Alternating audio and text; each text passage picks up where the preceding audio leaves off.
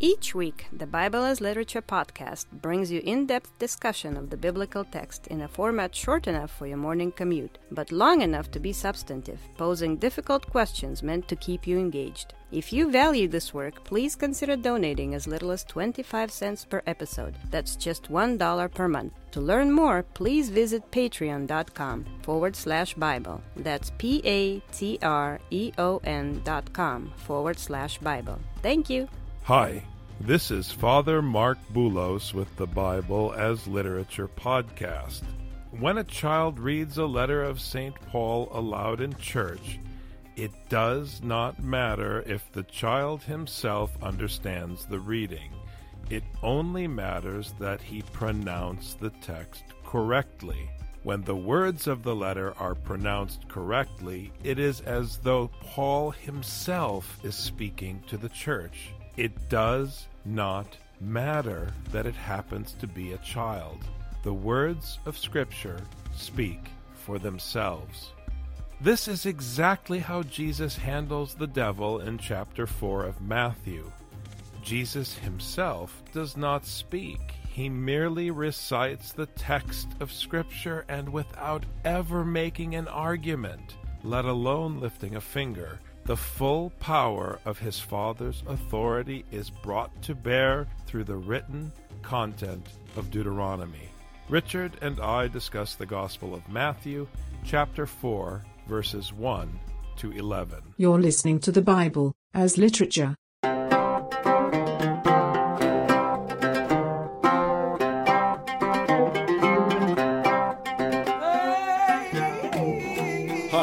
This is Father Mark Bulos. And this is Doctor Richard Benton. And you are listening to episode two thirty-nine of the Bible as Literature podcast. We have mentioned more than once that Matthew controls the New Testament. It sets precedent as the first book. The genealogy is, in a way, a summation of the Bible's construction of Hebrew against Hellenism. It's a summation of the storyline of the Old Testament. But it also, again, as we've mentioned, contains many elements, narrative elements from the Old Testament that has prompted many scholars to refer to Matthew as a mini-Torah. That characterization is correct. I think scholars sometimes fall short of seeing the bigger picture that not only Matthew but the entire New Testament is a regurgitation, literally a regurgitation of the Torah. What's new in the New Testament is not the content of the teaching.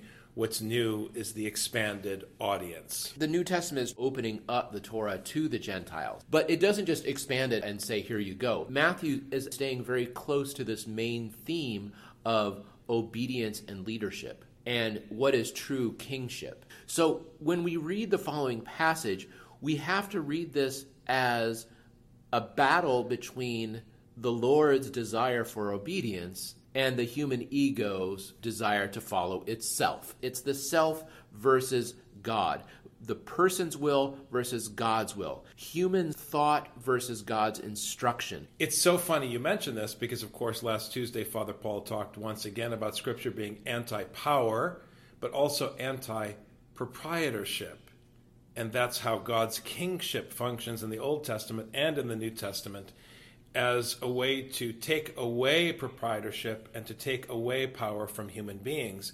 And this is how Scripture, of course, differs from Hellenistic ideals, whether it be Plato's philosopher tyrant, who is yet another supposed wise human who controls everything through some correct philosophical ideology, or the ideals of democracy, where each person exercises influence by standing up and taking a piece of the power to themselves.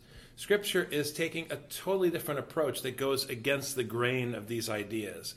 It's saying to the extreme that no human being can have power, period. Not power exercised in a vote, not power exercised according to some supposed human wisdom. No human being can take power.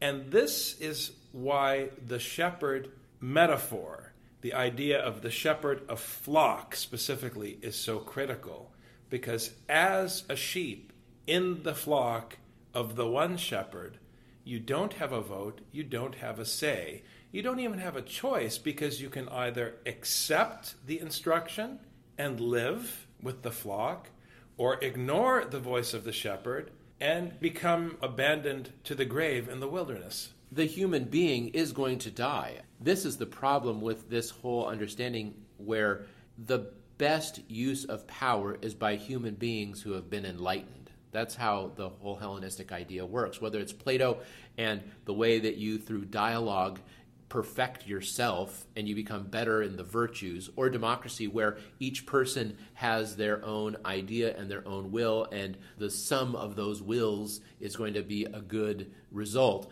Either way, the problem is, is you're putting your hope in the human ego. Either way, even if it's a perfected ego, it's still a human ego. And the human ego, from the very beginning, we go back to Adam, led us out of the garden, led us out of paradise, and led us out of the perfection that God had prepared for human beings, because as soon as human beings rejected the will of God, there was nothing good left for them, because the will of God also is the prosperity that comes from God. It's all wrapped up in the same thing. There's not wisdom from one source and the crops from another source. According to Scripture, they come from the same source. This is why Jesus is not a moral example. He does not represent a moral ideal. He does not personify what we think of as the best human being. All of these propositions about Jesus are born out of, generally speaking, Hellenistic philosophy. It's a Hellenistic worldview that seeks an ideal. Scripture is presenting you something that is anti-idyllic. Jesus has no power. He has only to obey his Father. And by every measure of what we consider ideal, he is, in human terms, a failure.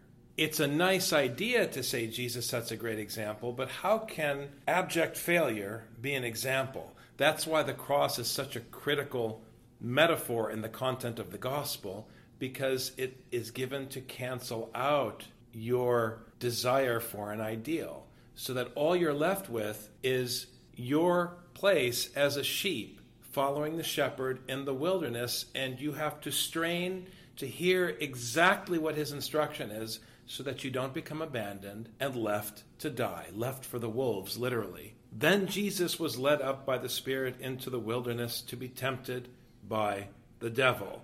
Again, beginning of chapter four, Jesus is led by the Spirit of his Father, so he's not in control. And you have to recall our discussion of the Markan prologue, or of Acts, where the Spirit is carrying Jesus. Jesus has no control. He has no power. This isn't an inspirational movement, the way we think of being led by the Spirit.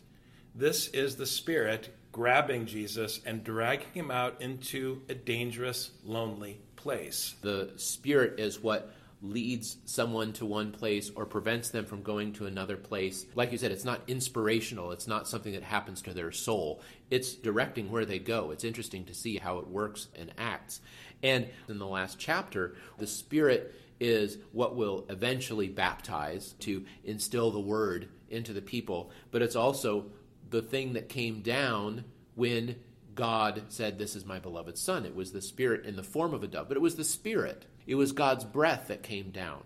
The interesting thing about the Greek is that it's not just by the Spirit, but it's under the Spirit. Hypo. Hypo to pneumatos means under the Spirit. So he is already showing subservience to the Spirit that said he's the beloved Son. So rather than the Spirit puffing him up, it's putting him down as he moves out into the desert. It's First Corinthians, because the church in Roman Corinth is talking about the Spirit the way modern Christians do. I'm filled with the Spirit. And it's filling them up like a balloon, and Paul has to run around with a pin popping their egos, popping these balloons that are full of the Spirit. Because like we just said, the human ego is not where salvation lies. That's not where wisdom lies. It's the Spirit that brings wisdom to human beings, which is from outside human beings. And then secondly, he leads them to the wilderness. And anytime I hear wilderness, I'm just going to go directly to Sinai. Because this is where God leads the people in order to make them his own by giving them his law. And why does he give them his law? So that they become subservient. This is how it works in Hosea chapter three. When the people have gone astray, when the land has gone astray and they've been harlots, he has to take them to the desert where specifically there are no kings, there are no princes, there's no ephod or teraphim, there's no trappings of the temple, there's no trappings of human power. It's them and God, and that's it. And when it says it's God, it doesn't mean that there's an aurora borealis that takes on the form of it. I'm not talking about stars singing.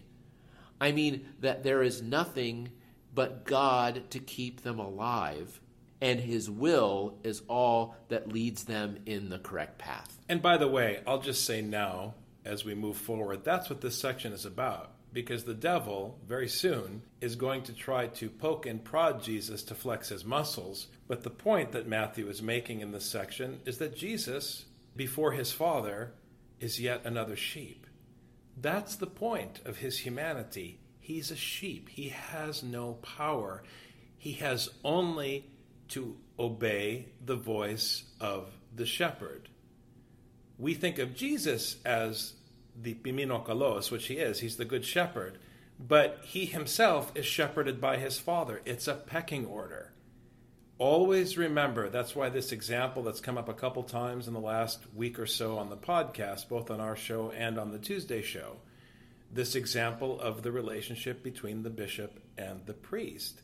When the priest is serving alone, even if he's a junior priest, if he's serving before the holy table, he is the priest.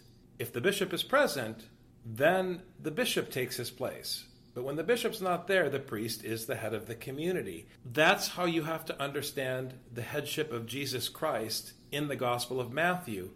His headship is secondary to the headship of his Father. And of course, one of the big debates between the Latin Church and the Greek Church was over this question of the procession of the Holy Spirit. And this, of course, became a huge issue in the Great Schism, namely that in the Greek profession of faith, you say that the Holy Spirit proceeds from the Father, and in the Latin rendering of the text, you say that the Holy Spirit proceeds from the Father and the Son. And the argument of the Greek fathers, of course, was that you can't say that because the Father is the head. So just remember, hierarchy is of the essence.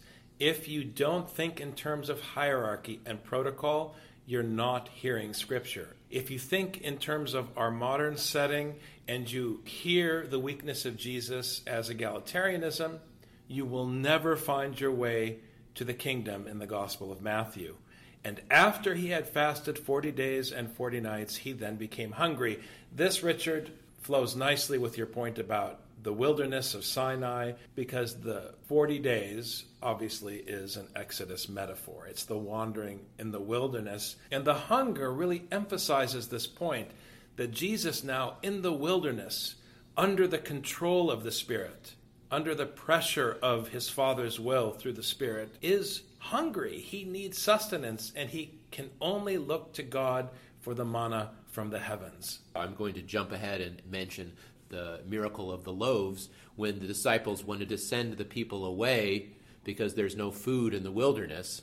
This is Jesus in the wilderness with no food, yet depending completely on God to fulfill his needs. This is the correct approach that we see from the Old Testament, which is when God provides everything, one depends only on God. And it doesn't matter what the setting, because you can starve when there's an abundance of food, and you can be well fed when you're in the middle of the wilderness, depending on what God decides. Because God in the prophets is always talking about, I'm going to trample down your vineyards, and I'm going to kill your grain. So you can have an abundant crop, but right before it's ready to harvest, God can do something to end that, and you'll end up starving. And the tempter came and said to him, if you are the Son of God, command that these stones become bread. So here, the devil is playing on, or attempting to play on, something that isn't there, which is the ego of Jesus. He's trying to play on the ego of Jesus and prod him and poke him to flex his muscles. And what's interesting about the test here in verse three is that, again, for me, it's reminiscent of First Corinthians, because the theologians, for lack of a better term, the philosophical theologians at Roman Corinth, were using the words of Paul, but twisting them into something egotistical. And here, in verse three of chapter four, the devil is playing on this idea that God can raise up children of Abraham from the stones through his teaching. It sounds decent. Can you make bread from a stone? But he's using this teaching that John the Baptist shared earlier to do something different than what Scripture is trying to achieve. Scripture says we can raise up children of Abraham from the stone, which is a way of saying that the bread of the teaching can produce children. The odd thing is this translation that if you're the Son of God, command that these stones be made bread. Actually, the Greek just says, say in order that these stones become bread. It's telling him to speak. If you are the Son of God, then act like God and imitate the way that God acts. And this is the problem that you've been talking about, Father. It's Genesis, Richard. It's the same thing that happened in the garden. Don't you want to be like God? Why isn't God letting you discern between good and evil? Aren't you like God? Jesus, speak. Speak, Jesus. Say something. Say something. Please speak. Notice how we think of egotistically, we think of ourselves as being filled with the Spirit so we can speak. Jesus is under the control of the Spirit so that he won't speak. The devil wants him to give a word. He can't. Well, this is the dangerous thing about when human beings in the churches call themselves sons of God, or they want to be little gods or whatever they say, because then that gives them the right to then act like God. But the problem is that only God is just. Human beings don't know how to be just. Only God is merciful. Human beings don't know how to be merciful. Human beings do nice things from time to time, but they don't know how to be merciful. And in this case, Jesus is in a complicated situation because he said, well, if you're Son of God, then make these stones into bread. Well, if Jesus did not depend completely on his Father, then why was he hungry? Jesus was a human being who depended completely on his Father to provide for him. The trick is that Jesus has to realize that he needs, he lacks. If he lacks and if he needs, he depends completely on God. If he depends completely on God, then he's going to be obedient completely to God. So Jesus has to admit the reality of his situation, which is that he is hungry. But he answered and said, it is written, man shall not live on bread alone, but on every word that proceeds out of the mouth of God. And here I want to reiterate what we said just a minute ago. Jesus is under the control of the Spirit so that he would not speak. This goes against everyone's understanding of the function of the Spirit. The function of the Spirit is to control you so that the only thing that passes across your lips is the written text of Deuteronomy, and that's what Jesus is quoting here. The only way that Jesus can satisfy the hunger in his belly is with the written text of Deuteronomy. I want everyone to hear it again. It's with the written text of the law. For all of you who really believe foolishly that the New Testament dismisses the law, Jesus here is telling you, and he is telling the devil, that the bread that sustains me in the wilderness is the book of Deuteronomy. It's the word that proceeds from the mouth of my Father. The only thing that keeps Jesus alive is his obedience. And at one point, his obedience is going to be the end of his life, because that's the human destiny, is that we're all going to die. He doesn't just live by every word, but the word that proceeds out of the mouth of God. He has to say from the mouth of God, because he always mentions the archi, the only one who is the head, which is God. He's saying, my life completely depends on God, whether there's bread or not. By bread, I mean literal bread, because the one thing that there always is, whether there's literal bread or not, is the metaphorical bread, which is the manna from heaven, which is the word. Notice the insidious lie in verse three that becomes yet more clear when you read verse four. The devil is playing on this idea of being able to make something out of a stone, as John the Baptist said, but what he wants to make is something materialistic. And this is Paul's ultimate critique of the church at Roman Corinth. You're talking about the Spirit and you're living high off the hog, whereas I'm controlled by the Spirit and I'm like the wastewater from the Roman toilet. I'm getting dragged through the streets and beaten. So which spirit are you full of? What are we talking about? It's a worldly spirit. It's a human spirit, a false spirit, because it's not coming to you from the content of Paul's gospel. It's coming to you from the Roman sympatine. When you go to socialize with these wealthy Romans to gain status in Roman culture, and it's causing you to be an abuser. But again, this is the lie. This is the lie of so much of modern theology. You talk about heavenly things in order to achieve something worldly. And that's how the devil is trying to play with Jesus in this text. Then the devil took him into the holy city and had him stand on the pinnacle of the temple. I like this example in verse five because he's taking him to the top of the temple. So here Matthew is telling you that for all of you theologians who believe the lie of the devil and seek something worldly, for you, the peak of achievement is the peak of your church building, the peak of your temple. That's how you measure success, and that is not the bread of life. That's the bread that you put into your mouth and that passes through the stomach and goes out into the Roman latrine. And it doesn't say he took him to Jerusalem. He took him to the holy city. You and I have been talking for nearly two hundred forty episodes about the problem of the city. The city's always been a problem since who built the first city? Cain built the first city. The first murderer built the first city. So the holy city, I can't help but hear it tongue in cheek. Because what city is holy? The only city that's holy is the one that God creates that is not made by human hands, which you have to obey his will to become a citizen of. It continues in verse six, and said to him, if you are the Son of God, throw yourself down, for it is written, he will command his angels concerning you, and on their hands they will bear you up so that you will not strike your foot against a stone. Once again, the devil is taking a text that is meant to amplify the helplessness of the Lord's subjects and trying to use it to get Jesus to flex his muscles.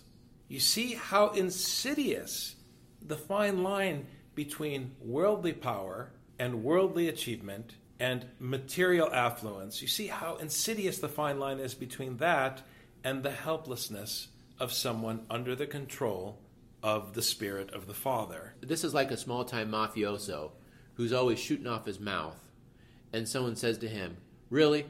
If you're such a big-time mafioso, then make your father do these things. If you're the Son of God, jump off and make him send his angels. If you're hungry, make him allow you to turn these rocks into bread. If you're the Son of God, then act like it. Then be like it. Then strut your stuff. Now show what you got. Because if you're the Son of God, then your father would want to take care of you because that's what a good father would do, right? But Jesus, of course, is not a spoiled rich kid from the East Coast, so he's not going to fall for that trick. And it's interesting, too, Richard, that, again, at the center of the test is this question of the stone. So the devil here, by quoting Psalm ninety-one, is trying to get Jesus to trip over the stone that John the Baptist was referring to earlier in the text.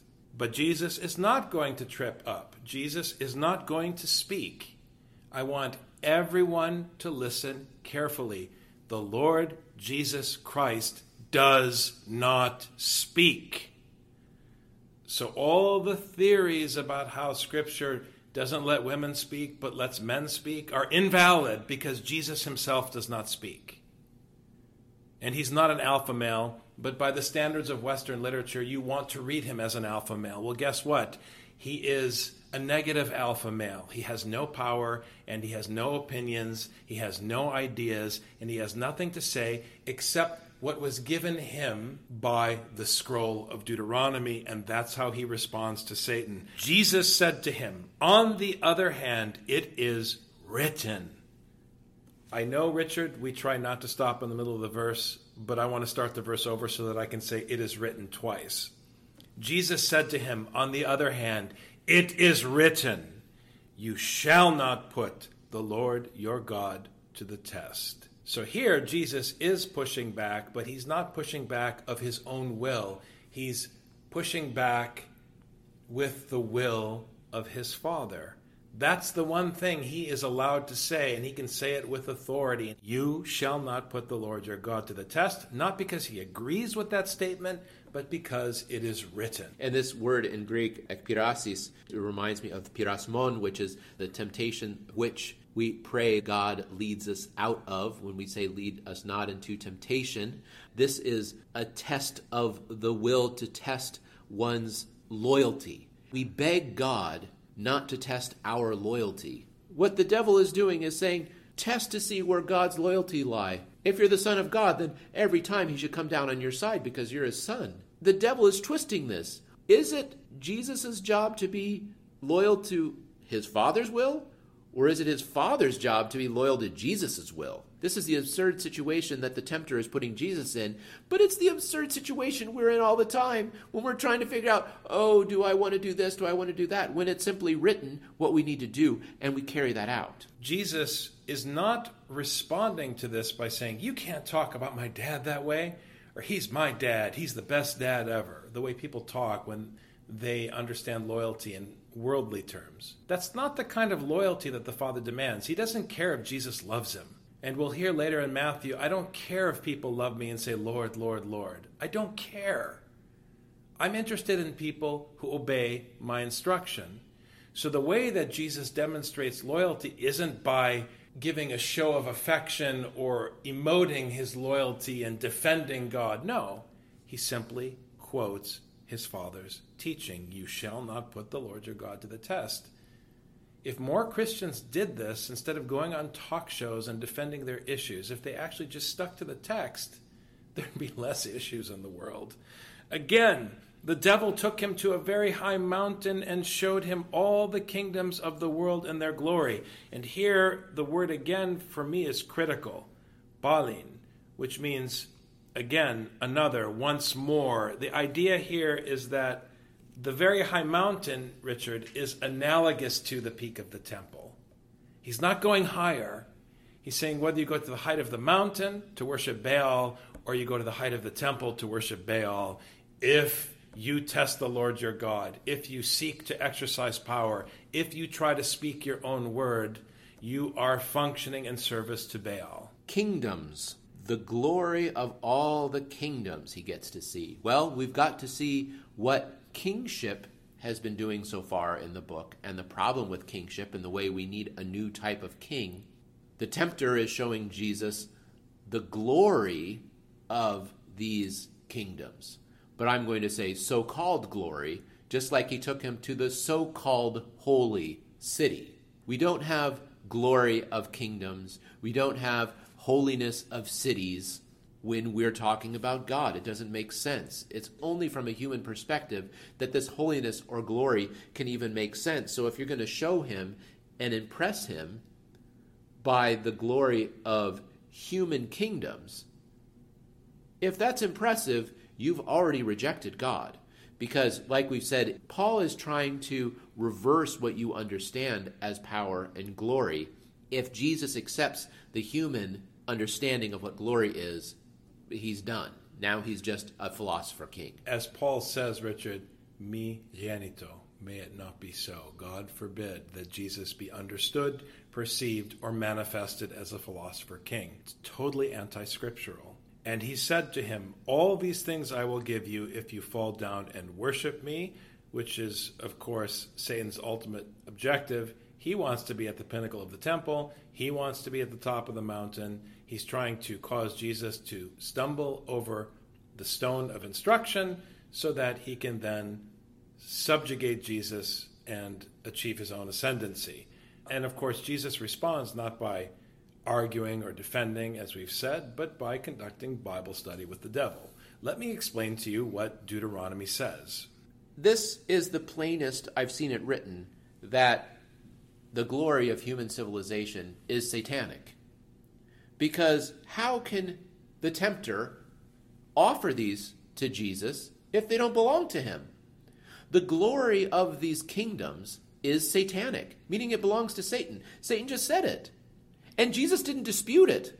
Everyone understands that the glory of the kingdoms is satanic. I have disappointing news for all of you fans of Rick Riordan. He's a great writer, but the light of Western civilization that he's so excited about in his fictional books is satanic, according to the Gospel of Matthew. This is, again, a frontal assault on the Hellenistic ideal of civilization. You have to hear Scripture. It is going against the grain of everything that we naturally value as human beings, the things that we naturally aspire to, the things that we are naturally proud of. we are not interested in the light of Western civilization or Eastern civilization. It doesn't matter. It's all passing away. We're interested in the light to the nations, which is the content of Deuteronomy, the content of the Pentateuch. This cannot be stressed enough. The light to the nations is the content of the Old Testament. The New Testament is the invitation to that feast, to partake of that bread, the bread of Moses, which Jesus is now carrying to the Roman Empire.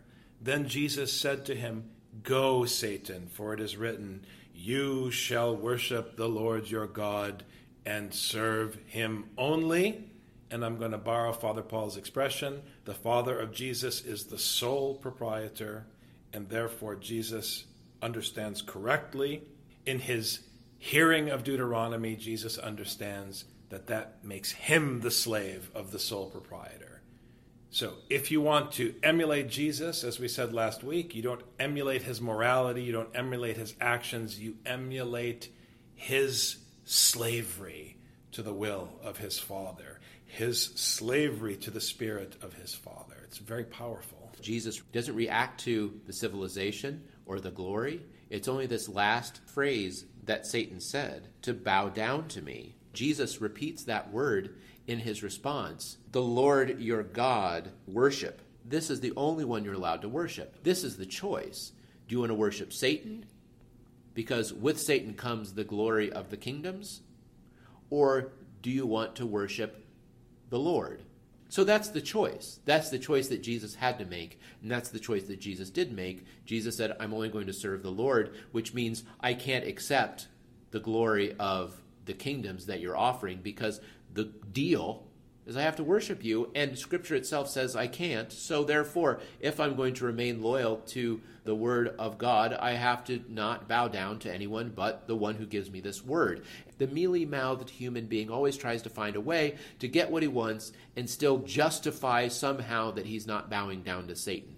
When the problem is you're starting with what you want, you're starting with the human ego and trying to fit God in afterwards.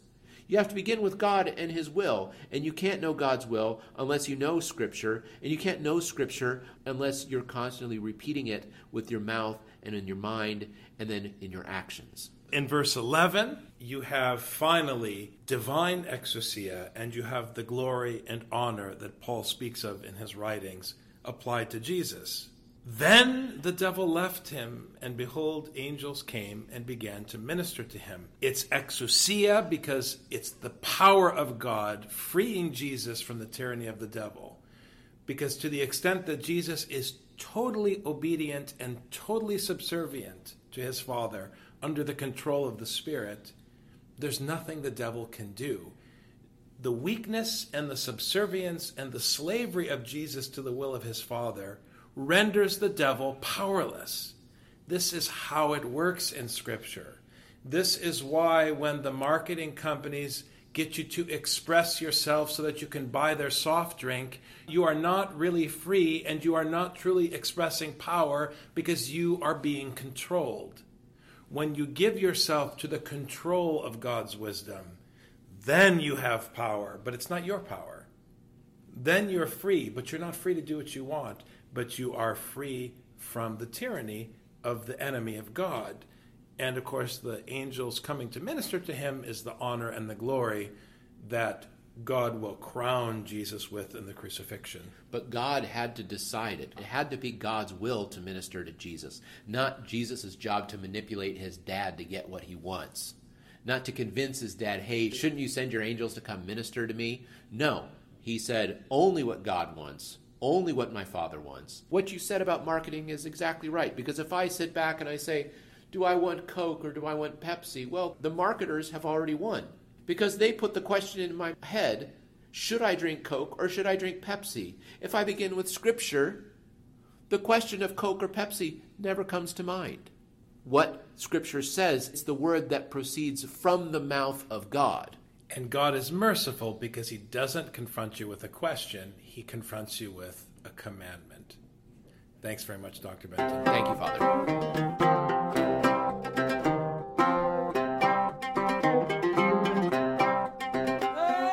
just heard the Bible as literature. Thanks for listening. The Bible as Literature is a production of the Ephesus School Network.